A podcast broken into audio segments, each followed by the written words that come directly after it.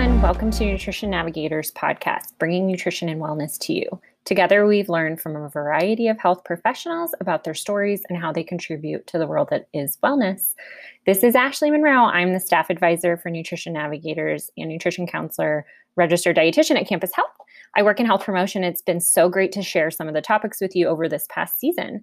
This is our final episode of the semester. And after today, we are going to be taking a short break over the summer and we'll be back in August for season two and a whole new slew of conversations with different professionals about health and wellness. We've talked to this season, we've talked to Campus Pantry, Campus Recreation, Intuitive Eating with our friends up north at NAU, and other dietitians at Campus Health have joined us for meal planning episodes and a dietitian Q&A. Today is just a solo episode with me, and I'm going to be answering some questions that are commonly asked to us dietitians, either you know in counseling sessions or on Instagram or in other in other places about nutrition. But before that, I wanted to take a moment to wish you all the best of luck on finals. It's this beginning of May and I know last day of classes is upon us. So you got this and a special shout out to all our graduates. How awesome. We're so proud of you and we're looking forward to welcoming you to the Wildcat for Life family. Being an alum is pretty great here at the U of A and yeah, great job. Since we're heading into finals, like I mentioned, the two questions we get pretty often are related to kind of energy levels throughout the day. So I thought this would be really fitting for our final episode of the semester. And if you have, you know, questions that you want us to answer, you can always contact us there's a contact link on our website, nutrition.arizona.edu. You can message us on Instagram at UAZ Campus Health, or you can email us at chs-nutritionnavigators at email.arizona.edu.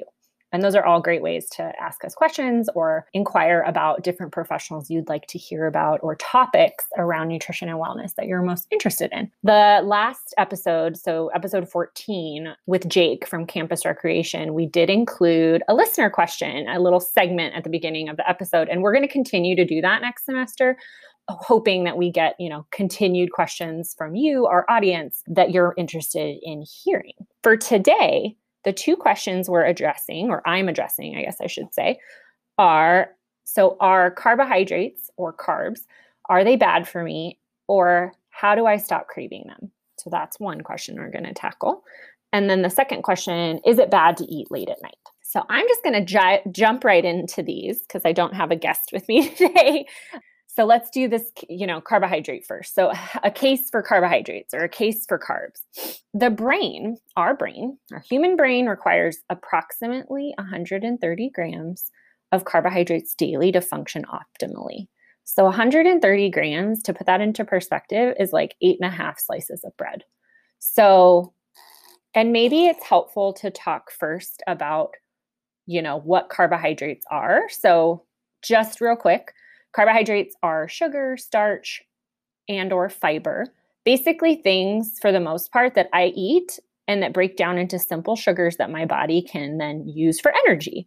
Fiber is the one exception because it's not digested necessarily and it doesn't provide as much energy. Rather, it's just in a lot of foods that are carbohydrates like beans or whole grains or vegetables and it passes through the body and and it has other functions. Like it helps stabilize blood sugars fiber helps keeps us full satisfied it helps keep us regular and going to the bathroom and it provides some nice gut health benefits.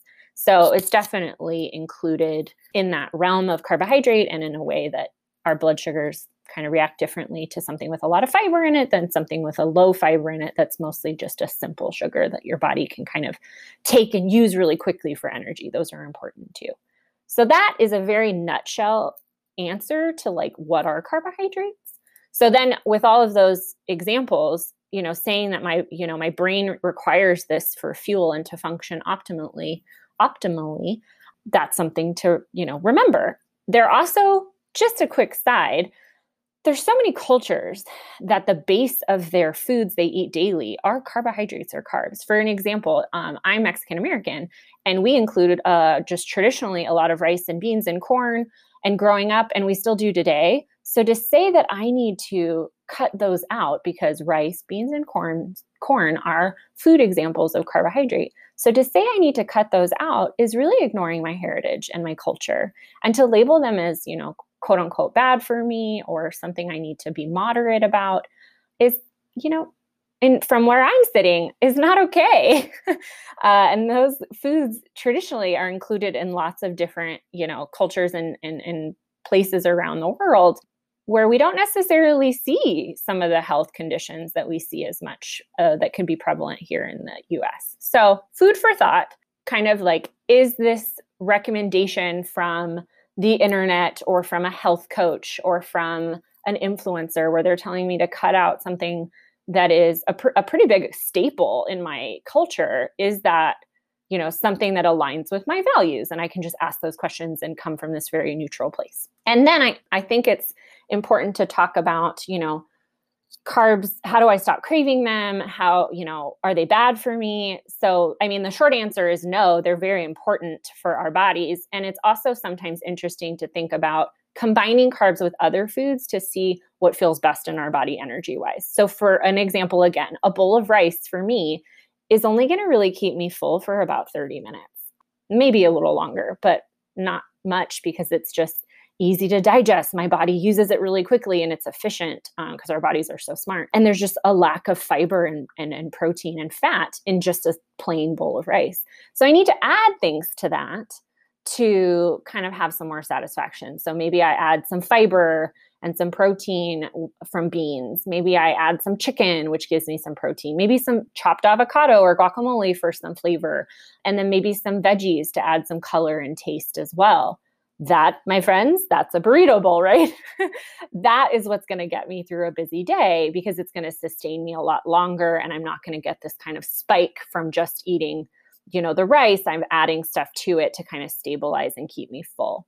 And the opposite of that would be, you know, just having kind of a salad or lots of just uh, leafy or non-starchy veggies and and protein. That's not as complex. That's not as filling, and that might be ignoring this pleasure factor that's really important and the fillingness that you know carbohydrates bring is really you know great and so we think about that list at the very beginning of all those foods i said that like are carbohydrate examples and this discussion of how important fiber is why do we when we think about like well all those foods aren't bad like those foods are really nourishing they're part of my culture they're part of what is satisfying. So it kind of answers your own question a little bit if we kind of zoom out and think about it. So I would just suggest experimenting, try it out, see how you feel. Everybody's different, but that's kind of my nuts and bolts on that. The second question would be, or yeah, question or kind of statement is is nighttime eating bad or is late night eating bad for me? I think that this comes up a lot because in college specifically students' schedules are just so different and are often kind of shifted later into the day. People wake up a little later, they're going to bed a little later. Lots of different responsibilities that students have. You're working, you're going to school, you're doing all kinds of uh, variety of things. And so eating later sometimes happens. I think the concern is I eat at night usually when we dig into this question a little bit is I eat at night and I'm afraid that's what's going to make me gain weight and I eat at night and I don't quote unquote make the best choices and that's what kind of makes me nervous or I eat at night and all I want are you know potato chips and I don't know crackers or or pizza whatever. So eating at night then becomes this thing of makes people feel really like guilty or nervous about. So breaking that down a little or kind of zooming out again. Is eating at night related more to what I'm eating during the day?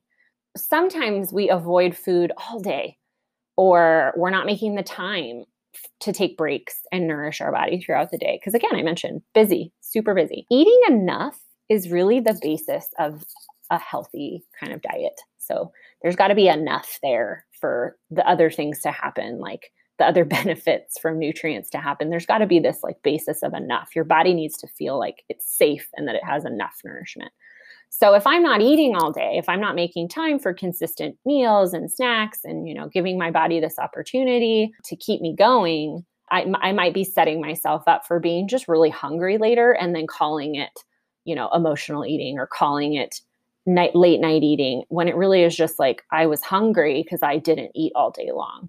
And I know folks say, "Oh, I wasn't hungry." That that happens, right? Where our adrenaline is high, we're kind of preoccupied with how busy we are, we're meal skipping and our body's gotten used to that, so it's not sending us those accurate signals anymore. Lots of things kind of can play into that I'm not feeling physically hungry piece. But if it's been, you know, four, five, eight hours since the last time you put food in your mouth, it's if you're not physically feeling the cue of hunger, it doesn't mean necessarily that you're not actually hungry. Your signals just might be different or getting kind of crossed. So at night, you finally feel the second to relax, your adrenaline kind of comes down, and it's like, wow, I'm so hungry and I'm hungry and I don't like have the mental capacity to prepare a meal or to kind of make something that maybe would provide you know those combinations of nutrients. I just want something now and i want a lot of it because darn it's been a while since i've had any food. What we do throughout the day really can impact how we show up in the evening. There's no good or bad time to eat. The consistency is kind of the piece. And then thinking about at night like eating late at night like right before you go to bed like yes, that might be a food rule that someone was given, like don't eat past eight or don't eat past whatever time. There's no good or bad time to eat. I'll say that again. But sometimes certain people's bodies don't feel super great when they eat right before they go to bed. You know, maybe they have reflux or maybe they have, I don't know, just things when they lie down, they feel nauseous. Like so maybe for their bodies like eating right you know 30 minutes before they go to bed isn't necessarily helpful for them. So that's that's not what this is. That's you taking that information and like applying it to yourself. This kind of fear around oh my god it's 10 o'clock and my body's hungry and i shouldn't i feel like i'm not allowed to eat. That's what we're trying to break down. And i think it is related a lot to this fear around our bodies changing and kind of that fear that gets put on especially college students like oh you're going to gain x amount of pounds because this culture kind of lends itself to that but you know weight changes happen for lots of reasons especially at different stages of our lives you know bodies change on purpose and just kind of thinking about what what has been your pattern throughout the day. You know has it been 5 hours since you've eaten dinner? You're probably going to need a snack. You're probably going to need some food uh, and there's no shame or judgment in that. Your body does not process energy different after dark so just kind of think about it, think about your patterns, think about what feels best for you, and kind of try to come at it with this very neutral, almost like anthropologic kind of way instead of, oh, I shouldn't be doing that or I, you know, this is bad. It's like, well, mm, let me get curious about why that's happening.